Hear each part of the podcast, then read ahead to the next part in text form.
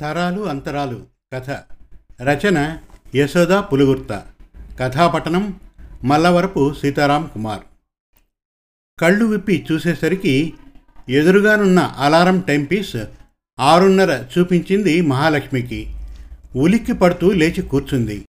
కళ్ళు నిద్రమత్తుతో ఇంకా పూర్తిగా విచ్చుకోలేకపోతున్నా అత్తగారు గుర్తుకొచ్చేసరికి నిద్రమత్తు ఒక్కసారిగా ఎక్కడికో ఎగిరిపోయింది. అయ్య బాబోయ్ ఆవిడగారు ఏం దండకం చదువుతుందోననుకుంటూ లేచి గది నుండి బయటకు వచ్చింది. వంటిట్లో నుండి అత్తగారి స్తోత్ర పారాయణాలు వినిపిస్తూనే ఉన్నాయి. అవి దేవుడికి అనుకుంటే పొరపాటే. ఏ నిద్రలో తల్లి? మాయదారి నిద్రలు. బారెడు పొద్దుకేదాకా గది తలుపులు బిగించుకొని పడుకోవడం మా ఇంట వంట లేదు. మేము చేశాం సంసారాలు. ఇలానా? హవ్వ పేరు మాత్రం మహాలక్ష్మి. అన్నీ దరిద్ర పనులే. మా కాలంలో ఇలాగే ఉన్నామా? అత్తగారంటే హడలి చచ్చేవాళ్ళం. ఏ జామురాత్రికో నిద్రలేచి ఇల్లు వాకిలి ఊడ్చి అలికి కళ్ళాపు పెట్టి ముగ్గులు పెట్టాకే తెల్లవారేది. ఇదిగో చూస్తున్నాను కదా పొద్దెక్కే వరకు గది తలుపులు బిడాయించి పడుకోవడం. సంసార్ల కొంపేనా ఇది? ఇలా సాగిపోతూనే ఉంది శేషమాంబ వాక్ ప్రవాహం తను రోజు అత్తగారు లేవకుండానే తెల్లవారుజామున నాలుగు గంటలకే నిద్రలేచి ఇంటి పనులు చేసుకుంటుంది. అసలు తను ఆలస్యంగా నిద్ర లేవడానికి నిన్న రాత్రి ఈవిడే కదా కారణం? రాత్రి రామాలయంలో ఏదో పురాణ కాలక్షేపం ఉందని వెళ్ళి పదకొండు గంటలకి తిరిగి వచ్చింది. ఆవిడ వచ్చేదాకా మెలకుగా ఉండాలి. ఒకసారి ఇలాగే నిద్రపట్టేసి మెలకువ రాలేదు. అత్తగారు దబదబా తలుపు కొడుతున్న శబ్దానికి ఉలిక్కిపడి లేచి హడావిడిగా తలుపు తీసేసరికి ఆవిడ తన వైపే గుడ్లురిమి చూస్తూ అప్పుడే మొగుడు పక్కలోకి చేరిపోయావా? పిలవగానే రాలేదంటూ తనను నిలదీసేసరికి సిగ్గుతో చితికిపోయింది. నిన్న రాత్రి అంతే. అత్తగారు గుడి నుండి వచ్చాక ఆవిడకు ఫలహారం అందించి ఆవిడ తినే వరకు వేచి ఉండి అన్నీ సర్దుకొని నిద్రపోయేసరికి పన్నెండైపోయింది. పొద్దుటే మెలకువ రాలేదు. ఒక్కరోజు ఆలస్యంగా నిద్ర లేచినందుకు ఇంత రాద్ధాంతమా? ఏం ఘోరం చేశానని ఆవిడ అంత నీచంగా మాట్లాడుతోంది. శేషమాంబకి నోటి దుర్స్థనం ఎక్కువ. దానికి తోడు కొడుకు పుట్టగానే భర్త చనిపోవడం భర్త సోదరులు ఆస్తి పంపకాలు చేయడంతో ఆవిడకు బాగానే ఆస్తి రావడంతో ఒక రకమైన అహంకారం దాష్టీకం బాగా అలవడ్డాయి. మహాలక్ష్మి చాలా పెద్ద కుటుంబంలో పుట్టింది. శేషమాంబకి ఒక్కడే కొడుకని కుర్రాడు బుద్ధిగా వ్యవసాయం చేసుకుంటున్నాడని విని మహాలక్ష్మికి అంతకంటే మంచి సంబంధం తేలేమని రాజారావుకిచ్చి వివాహం చేశారు. మహాలక్ష్మి చామన ఛాయలో ఉన్న మంచి కళగల ముఖం పైగా పని పాట చాలా చక్కగా చేస్తుంది. పది మందికి వంట సునాయాసంగా చేసేస్తుంది. ఎంతో ఓర్పుగా వినయంగా ఉంటుంది. అంత చక్కని కోడలు వచ్చినందుకు సంతోషించడం పోయి రాచి రంపాన పెట్టడం ఆవిడ పైశాచిక ప్రవర్తనకు నిదర్శనం. ఆ రోజు ఉదయం నుండి జ్వరంగా ఉందని మూలుగుతూ దుప్పటి కప్పుకొని పడుకుంది శేషమాంబ. అప్పుడప్పుడు ముక్కుతూ మూలుగుతూ మూడంకెలు వేస్తేనే ఇంట్లో వాళ్ళు తన పట్ల శ్రద్ధ చూపిస్తారని దొంగ నాటకాలు ఆడడం ఆవిడ నైజం. కాస్తంత ఒళ్ళు వెచ్చబడితే చాలు. ఆవిడ చేసే రాద్ధాంతానికి అడ్డు అదుపు ఉండవు. కోడలి చేత కాళ్ళు పట్టించుకుంటుంది. నుదుటికి అమృతాంజనం మసాజ్ చేయమంటుంది. రాజారావు డాక్టర్ దగ్గరికి వెళ్ళి మందులు తెచ్చి తల్లికిచ్చాడు. మధ్యాహ్నం అయ్యేసరికి ఉన్న కాస్త జ్వరం తగ్గిపోయింది. అయినా నీరసం నటిస్తూ పడుకునే ఉంది. తినను తిననంటూనే మహాలక్ష్మి చేత కమ్మగా పొట్లకాయ కూర వేడివేడి మిరియాల చారు చేయించుకొని నోటికి పుల్లగా హితవుగా ఉండాలని మాగాయ తొక్కు జాడి నుండి తీయించి పచ్చిమిరపకాయలు కొత్తిమీర ధాటీగా వేయించి పచ్చడి చేయించుకొని ఒక పట్టు వేడివేడి అర్థం లాగించేసింది. అమ్మకు జ్వరం తగ్గింది కదా సినిమాకు వెడదాం అంటూ రాజారావు బలవంతం చేసేసరికి అత్తయ్యకు బాగాలేదు కదా ఇప్పుడా సినిమాకి నేను రాను బాబోయ్ అనేసింది మహాలక్ష్మి. ఏం పర్వాలేదంటూ భర్త బలవంతం చేసేసరికి తనకి ఏమూలో భర్తతో కలిసి సినిమా చూడాలనిపించి తయారై అత్తగారికి చెప్పేసరికి ఆవిడ ముఖం గంటు పెట్టుకుంది. సినిమా చూసి నవ్వుకుంటూ ఇంటికి వచ్చేసరికి శేషమాంబ మళ్ళీ ముసుగు తన్నేసి మూలుగుతూ పడుకుంది. ఏంటమ్మా బాగాలేదా? అని కొడుకు అడిగేసరికి నేనేమైపోతే మీకెందుకురా? నా మీద అంత ప్రేమే ఉంటే నీ భార్యను ఉంచేసి నీ ఒక్కడవే వెళ్ళకపోయావా? అయినా అడ్డాల నాడు బిడ్డలు గాని అని ఊరికే అన్నారా అంటూ సాగదీసింది. అక్కడే ఉన్న మహాలక్ష్మికి భర్తతో సరదాగా సినిమా చూశానన్న ఆనందం ఎగిరిపోయింది. ఆవిడెదురుగా భర్తతో నవ్వుతూ మాట్లాడితే ఏమిటా సానివేశాలు? అంటుంది. పగలు పొరపాటును కూడా భర్త ఉన్న గదిలోకి వెళ్ళకూడదు. నాకు కోడలు వస్తే నేను ఇలా బాధ పెట్టను. కన్న కూతుర్లా ప్రేమగా చూసుకుంటాను. నేను అనుభవిస్తున్న బాధలు నా కోడలు అనుభవించకూడదనుకుంటూ మనస్సులో గట్టిగా నిర్ణయించేసుకుంది మహాలక్ష్మి. కొన్ని సంవత్సరాలు కాలగర్భంలో కలిసిపోయాయి. పొద్దుటే లేచి ఫిల్టర్లో కాఫీ డికాక్షన్ తీసి కొడుకు కోడలు నిద్ర లేచి ముఖాలు కడుక్కొని బయటకు వచ్చేసరికి చిక్కగా వేడిగా కాఫీ కలిపి వాళ్ళకు అందించింది మహాలక్ష్మి. కొడుకు కోడలు ఇద్దరు ఉద్యోగస్తులే. తొమ్మిదింటికల్లా టిఫిన్ వంట చేసేయాలి. లంచ్ బాక్సులు సర్ది వాళ్ళకి అందివ్వాలనుకుంటూ హడావిడి పడుతోంది. టిఫిన్ తిన్న తర్వాత ఆఫీస్కి వెళ్ళే ముందు మరొకసారి కాఫీ తాగుతారు ఇద్దరు. ఇద్దరికీ కాఫీ కలిపి కప్పుల్లో పోసి వాళ్ళకు ఇవ్వాలని వాళ్ళ గది దగ్గరకు వెళ్ళేసరికి కొడుకు కోడలతో ఈ డ్రెస్సులో ఎంత బాగున్నావు సిరి? నిన్ను ముద్దాడాలన్న కోరిక కలుగుతోంది అనేసరికి పోండి వేణు మీవన్నీ చిలిపి చేస్తలే అంటూ కిలకిలా నవ్వులు వినిపించేసరికి గుమ్మం ముందే నిలబడి అమ్మా శిరీష కాఫీ తీసుకోమ్మా అంటూ పిలిచింది. ముఖం అప్రసన్నంగా పెట్టుకుని బయటకు వచ్చి కాఫీ కప్పులందుకొని లోపలికి వెళ్ళింది శిరీష. గదిలో వాళ్ళు అలా నవ్వుకుంటూ ఉంటే ఎంతో ముచ్చటపడిపోయింది మహాలక్ష్మి భర్త రాజారావు చనిపోయిన సంవత్సరానికి కొడుక్కి హైదరాబాదులో ఉద్యోగం వచ్చింది. అంతకు చాలా ఏళ్ళ క్రితమే అత్త చనిపోయింది. కూతురు భ్రమరా పెళ్ళి భర్త రాజారావు ఉండగానే జరిగిపోయింది. కొడుక్కి ఉద్యోగం వచ్చాక ఊళ్ళో ఉన్న ఆస్తిపాస్తులన్నీ అమ్మేసి ఇక్కడే ఇల్లు కట్టుకొని స్థిరపడ్డారు. వేణు నేను శిరీష అనే అమ్మాయిని ప్రేమించానని ఆ అమ్మాయిని పెళ్ళి చేసుకుంటానని అంటే కొడుకు ఇష్టపడ్డాడని సంతోషంగా వాళ్ళిద్దరికీ పెళ్ళి చేసింది. ఇద్దరూ ఆఫీసులకు వెళ్ళిపోతారు కనుక ఇంటి పనంతా ఉదయాన్నే లేచి చేసుకుంటుంది. కొడుకు కోడలు అన్యోన్యంగా ఉంటే చూసి సంతోషపడుతుందే తప్ప కోడల్ని పరుషంగా ఒక్క మాట అనదు. నేను నా కోడల్ని ఇంకా బాగా చూసుకోవాలన్న తపనే ఆవిడలో ద్యోకతబోతూ ఉంటుంది. తనని కోడలు మెచ్చుకోవాలని ఆరాట పడదు కానీ తను శిరీషకు ఎంత దగ్గరవ్వాలని ప్రయత్నించినా శిరీష అంటి ముట్టనట్లు తనతో ప్రవర్తించడం చనువుగా అభిమానంగా మాట్లాడితే అప్రసన్నంగా ముఖం పెట్టుకోవడం తను ప్రేమగా ఏదైనా సలహా ఇచ్చినా దానికి బదులివ్వకపోవడం లాంటి చిన్న చిన్న విషయాలు మహాలక్ష్మి మనసుకి అప్పుడప్పుడు ములుకుల్లాగా గుచ్చుకుంటూ బాధ పెడతాయి. ఆ రోజు ఆదివారం శిరీష పుట్టినరోజు. మహాలక్ష్మి నాలుగు రోజుల ముందే షాప్కి వెళ్ళి మంచి జార్జెట్ చీర కొని శిరీష ఆది జాకెట్ ఒకటి తీసి టైలర్ చేత జాకెట్టు ఫాలు కుట్టించి శిరీష స్నానం అది పూర్తి చేసుకున్నాక ఆ చీర కోడలి చేతికందిస్తూ ఈ చీర బాగుందా తల్లి? నీ పుట్టినరోజుని కొన్నాను. కట్టుకోమంటూ ఇచ్చింది శిరీష ముఖం అప్రసన్నంగా చేసుకుంటూ నేను వేరే చీర కొనుక్కున్నానండి.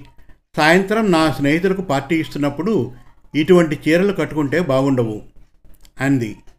పార్టీకి నీవు కొనుక్కున్నది కట్టుకో తల్లి ఇప్పుడు ఇది కట్టుకో అంటూ ప్రేమగా బతిమాలుతున్న అత్తగారితో తర్వాత ఎప్పుడో కట్టుకుంటానంటూ నిర్లక్ష్యంగా బీరువాలోకి తోసేసింది. మహాలక్ష్మి మనస్సు చివుక్కుమంది. శిరీష పుట్టినరోజని బొబ్బట్లు పులిహోర గుత్తి వంకాయ కూర మామిడికాయ పప్పు చేసి భోజనానికి రమ్మని పిలిచింది. గదిలో నుండి శిరీష విసవిస బయటకు వస్తూ మేము వడ్డించుకొని తింటానులేండి కాసేపయ్యాక అంటూ వెళ్ళిపోయింది తిరిగి బెడ్రూమ్లోకి. మహాలక్ష్మి ఒకరితి భోంచేసి కాసేపు నడుమవాల్చింది. కొడుకు గదిలో నుంచి సన్నగా మాటలు వినపడుతున్నాయి. ఆ మాటలు మహాలక్ష్మి చెవిని సోకుతున్నాయి. శిరీష మాటలవి మీ అమ్మగారు ప్రతి విషయంలో జోక్యం చేసుకోవడం నాకు నచ్చడం లేదు. అన్నీ ఆవిడిష్ట ప్రకారమే ఆవిడ కాలంలో జరిగినట్లే ఇప్పుడు జరగాలని అనుకుంటుంది. తన చేతుల్లోనే వడ్డించాలనుకుంటుంది. నాకు అది నచ్చదు. నాకు పుట్టినరోజుకి ఆవిడ కొన్న చీర ఎంత దరిద్రంగా ఉందో తెలుసా? అయినా నన్ను అడగకుండానే గొప్పగా ఏదో చీర కొనేసి నన్ను కట్టేసుకోమంటే ఎలా కట్టుకుంటాను? ఇలాంటి సమస్యలు వస్తాయనే వేరు కాపురం పెట్టి వెళ్ళిపోదామంటే మీరు వెనరు. ఈ ఇంట్లో నాకు ప్రైవసీ లేదు అంటోంది. అబ్బా నెమ్మదిగా మాట్లాడు సిరి. నేను వేరు కాపురం పెట్టకపోవడానికి కారణాలు బోలెడున్నాయి. ఇప్పుడు మనిద్దరం ఆఫీస్కి వెడుతూ ఉంటే అమ్మ ఇంటి పని వంట పని మనకి అన్నీ అమర్చి పెడుతోంది కదా. నిజం చెప్తే హాయిగా లేదు. రేపు మనకి పిల్లలు పుడితే అమ్మే చూసుకుంటుంది కదా. మనం వేరు వెళ్ళిపోతే ఇవన్నీ నీకు చేసుకోవడం ఎంత కష్టం? వింటున్నారా రాణిగారు నా ఆలోచనల వెనకున్న నా తెలివితేటలు అంటూ ఉన్నాడు కొడుకు. వింటున్న మహాలక్ష్మి గుండె వెయ్యి ముక్కలైంది. తను అత్తగారి ద్వారా అనుభవించిన కష్టాలు తన కోడలు పడకూడదని కోడల్ని ఎంతో అపురూపంగా చూసుకుంటోంది. తను పాతకాలపు అత్తగారిని శిరీష తనను గడ్డి పరక్కంటే హీనంగా చేసి మాట్లాడుతోంది. నేను ఆదర్శవంతురాలైన అత్తనని నేను అనుకున్న శిరీష నన్ను అలా అనుకోవడం లేదు. ఇప్పుడు కాదు ఎప్పటికీ నేను శిరీషకు నచ్చను. నేను ఒక తరం దాటి ముందుకెళ్ళి ఆలోచించగలిగే స్థాయికి వెళ్ళగలిగితేనే బహుశా శిరీషకు నచ్చుతానేమో. కానీ అది ఈ జన్మలో జరిగే పని కాదనుకుంటూ భారంగా నిట్టూర్చింది మహాలక్ష్మి. మరికొన్ని సంవత్సరాల తర్వాత వేణు శిరీష ఇద్దరు సర్వీస్ నుండి రిటైర్ అయిపోయారు. మహాలక్ష్మి మనవడిని మనవరాల్ని చాలా కాలం సాకి వాళ్ళ ముడ్డులు మూతులు శుభ్రపరుస్తూ గొడ్డు చాకిరీ చేసి చేసి శరీరం ఇక సహకరించలేక మంచాన పడి చేసేవాళ్ళు లేక ఒక పది సంవత్సరాల క్రితం శాశ్వతంగా ఈ లోకం నుండి నిష్క్రమించింది. వేణు కొడుక్కి ఒక రెండు నెలల క్రితమే వివాహమైంది. ప్రేమ వివాహం. ఇద్దరూ సాఫ్ట్వేర్ ఇంజనీర్లే. తన కొలీగ్ నీతాను ఇష్టపడ్డానని ఆమెనే చేసుకుంటానంటే మనసులు కలిసి ఒకరికొకరు ఇష్టపడిన తర్వాత మా అభ్యంతరం ఏముంటుందిరా గౌతమ్? అంటూ వేణు శిరీష ఆనందంగా వారిరువురి పెళ్ళికి అంగీకరించారు. పెద్దది ఆడపిల్ల అవడంతో ఆ అమ్మాయి కూడా ప్రేమ వివాహం చేసుకుని భర్తతో ముంబైలో ఉంటుంది. ఒకసారి వేణు ఏదో పని మీద తను పుట్టి పెరిగిన ఊరికి వెళ్ళవలసి వచ్చింది. పని పూర్తయి ఇంటికి వచ్చేసరికి ఇల్లు నిశ్శబ్దంగా ఉంది. ఆ రోజు ఆదివారం. ఈలోగా శిరీష వస్తూ చూశారా నావన్నీ పాత పద్ధతులట నా వంట బాగోదట నా పనులు బాగోవట నీత అంటోంది. నాలుగు రోజుల క్రితం నీత పుట్టినరోజని లేటెస్ట్ డిజైనర్ వేర్ లెహంగాకి ఆర్డర్ ఇచ్చి మరీ తయారు చేయించానా? తనకి నచ్చలేదంటూ ట్రెండీగా లేదంటూ విసిరి నా ముఖాన కొట్టింది. జీన్స్ షార్ట్ చిన్న టాప్ వేసుకొని తిరిగింది. నేను చెప్పాను కూడా చూడు నీత ఇంట్లో పెద్దవాళ్ళ ముందు ఇటువంటి డ్రెస్సులు వేసుకోవడం సబబు కాదంటే పెద్ద రాద్ధాంతమే చేసింది. నేను ఎంతో ఇష్టంగా పలావు పాలక్ పన్నీరు మంచూరియా ప్రత్యేకంగా చేస్తే స్విగ్గీ నుండి ఏవేవో చెత్త ఫుడ్ చాలా ఆర్డర్ ఇచ్చి తెప్పించుకొని మరీ తిన్నారిద్దరు. అదేమిటి నిత చేసినవన్నీ వృధా అయిపోతాయి కదా అంటే వాటికైనా ఖర్చు చెప్పండి ఇచ్చేస్తానంటుందా? అయినా నన్ను అడగకుండా ఎందుకు చేశారంటూ తిరిగి నా మీదే దండయాత్ర చేసింది. దానికి వత్తాసు గౌతమ్ కూడా నా మీద విరుచుకుపడ్డాడు. ప్రతి విషయంలోనూ తల దూరుస్తావేమిటమ్మా అంటూ నీతా ముందరే నన్ను అవమానపరిచాడు. నేను నోరు ముసుకుంటూ ఒక మూల పడి ఉండాలట. ఇక్కడ ఉండలేమంటూ వాళ్ళ ఆఫీసుకు దగ్గరగా ఫ్లాట్ తీసుకుని వెళ్ళిపోయారంటూ చెప్పింది. ఏవో చిన్న చిన్న గొడవలిచ్చినా సర్దుకుపోతాయిలే అనుకున్నాడు కానీ ఇలా ఈ పరిస్థితి వస్తుందని ఊహించనే లేదు. పోనీలే శిరీష ఒకే ఇంట్లో ఉండి అవగాహన లేక అపార్థాలతో తగవలాడుకునే బదులు వాళ్ళకు నచ్చినట్లుగా దూరంగా వెళ్ళిపోవడమే మంచిది. ఎక్కడున్నా వాళ్ళు సంతోషంగా ఉంటే చాలనుకుందాం అంటూ భార్యకు నచ్చజెప్పాడు. ఎందుకో శిరీషకు అత్తగారు గుర్తొచ్చారు అప్రయత్నంగా. అత్తగారు తనని ఎంతో ప్రేమగా చూసుకున్నారు. కానీ తను ఆవిడకు వీసమెత్తు గౌరవం కూడా ఇవ్వకుండా హీనంగా చూసింది.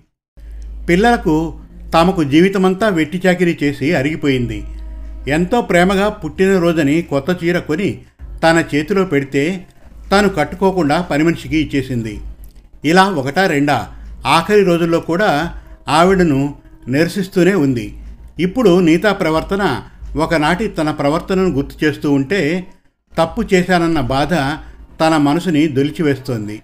ఇంకా చెప్పాలంటే నీతా ప్రవర్తన ముందు అప్పటి తన ప్రవర్తనే అత్తగారి పట్ల చాలా అమానుషంగా ఉంది.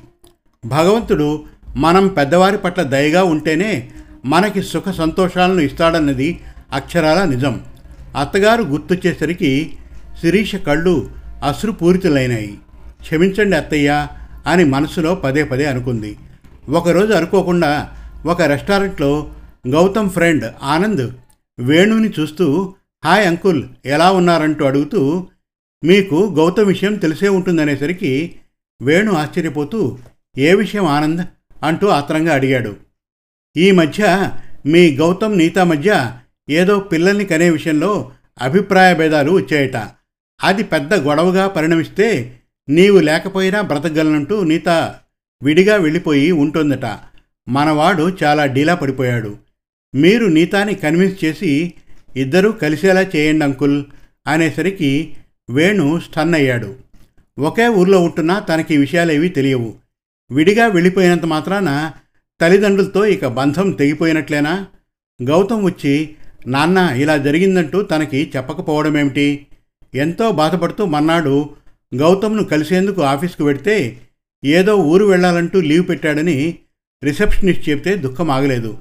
ఏదో సమస్య వచ్చిందని లీవ్ పెట్టి ఎక్కడికో వెళ్ళడం ఏమిటి? మేము చచ్చిపోయామనుకున్నాడా? అంటూ బాధపడ్డాడు. నీతాను పిలిపించమని రిక్వెస్ట్ చేశాడు. ఐదు నిమిషాలకు వచ్చింది. ఏమిటమ్మా ఇది? నేను విన్నది నిజమేనా? నా మాట పూర్తి కాకముందే అదేమిటో మీ అబ్బాయినే అడగనంటూ రిసెప్షనిస్ట్ వైపు చూస్తూ ప్రతి అడ్డమైన వాళ్ళు వచ్చి పిలవమంటే పిలవడమేనా? పేరు కనుక్కోవద్దా? టైం వేస్ట్ అంటూ రుసరుసలాడుతూ అక్కడి నుండి వెళ్ళిపోయింది. అడ్డమైన వాళ్ళ గుండెల్ని పిండేసింది మాట. కావలసిన వాళ్ళు వస్తే టైం వేస్టా? తెగిపోయిన బంధాలకు ప్రతీకలా ఆ మాటలు? మానవ జీవన సంబంధాల ఆంతర్యం ఇదేనా? తరాలు మారుతున్నాయి. తరతరాల్లో ఆంతర్యం చోటు చేసుకుంటోంది. ఎందుకో తన తల్లి గుర్తొచ్చింది వేణుకి. గౌతమ్ నీతా ప్రవర్తనలకు తానింతగా కదిలిపోతున్నాడే. మరి అమ్మ ఒక చిన్న పరుషమైన మాట కూడా మాట్లాడకుండా ఎంతో ఓపిగ్గా చివరి వరకు తన జీవితాన్ని తమ కోసం ధారపోసింది. పని మనిషిలా ఇంట్లో బండ చాకిరీ చేయించుకున్నారు. ఏనాడు అమ్మ ఎలా ఉన్నావంటూ తను అడగనే లేదు. ఎంత స్వార్థపరుడు? శిరీష అమ్మ మీద చాడీలు చెప్తూ ఉంటే కోపడ్డం పోయి తాను వాటిని ప్రోత్సహిస్తూ శిరీషను వెనకేసుకు వస్తూ అమ్మను ఈసరించాడు. అమ్మను చివరి కాలంలోనైనా తాను సుఖపెట్టలేదు. అనారోగ్యంతో మంచాన పడితే విసుక్కునే వారిద్దరూ చేయలేకపోతున్నామంటూ. ఆఖరి రోజుల్లో అమ్మ మంచంలో లేవలేని స్థితిలో పడుండినప్పుడు తనతో ఏదో చెప్పాలని ఆ గాజు కళ్ళల్లోని ఆరాటం అర్థమైనా కూడా తాను నిర్లక్ష్యం చేశాడు. మన పెద్దవారి పట్ల మనం ప్రవర్తించిన తీరుని మన పిల్లలు కూడా చూసి నేర్చుకుంటారు. తన తల్లి పట్ల తాను ప్రవర్తించిన నిర్లక్ష్యానికి శిక్ష భగవంతుడు ఈ జన్మలోనే తమకు విధిస్తున్నాడు. ఇప్పుడు గౌతమ్ నీతా ప్రవర్తనకు తాము తల్లడిల్లిపోతున్నట్లే అమ్మ కూడా ఎంత బాధపడి ఉంటుందో కదా? తల్లిని తలుచుకోగానే కళ్ళు చెమర్చాయి. అమ్మ నిన్ను కష్టపెట్టినందుకు భగవంతుడు నాకు తగిన శిక్ష విధించాడు. నన్ను క్షమించు అంటూ విలపించాడు మౌనంగా. సమాప్తం. మరిన్ని చక్కటి తెలుగు కథల కోసం కవితల కోసం వెబ్ సిరీస్ కోసం మన తెలుగు కథలు డాట్ కామ్ విజిట్ చేయండి. Thank you